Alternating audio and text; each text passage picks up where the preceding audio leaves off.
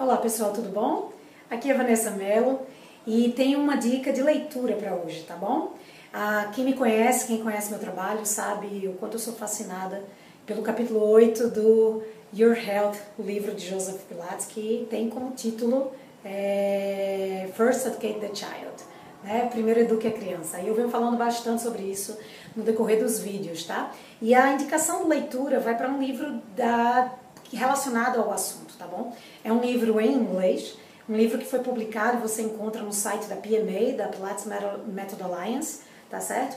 E esse livro é o Pilates for eh, Children and Adolescents. Então, para crianças e adolescentes, tá certo? É como se fosse um manual, um guia para quem trabalha com crianças, para quem quer introduzir o método em escolas, é, no seu estúdio, enfim. Então, fala bastante sobre a importância do trabalho com crianças, especialmente a partir dos 9 anos. Então, por que é tão importante iniciar o trabalho de Pilates é, em crianças numa faixa etária, por exemplo, de 9 a 13 anos?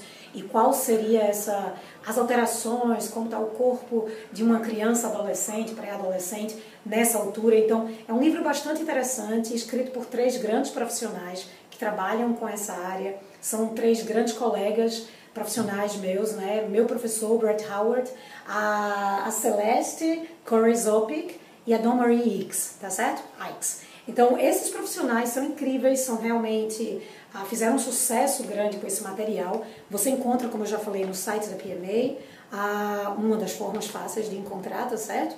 E ele é bastante ilustrativo, até para quem não tem domínio da leitura no inglês, eu recomendaria por tamanha a ilustração, tá certo? Então é um material realmente que vai dentro da formatação mais original do método, tá certo? E tem, tem guias e ideias bastante importantes para quem tem um interesse em trabalhar com crianças também, tá certo? Então vai aí a dica do dia, tá certo? Uma dica de leitura, mais uma de várias que a gente já tem. Quem nunca viu as outras dicas de leitura, uh, tenta puxar para os vídeos anteriores, tá certo?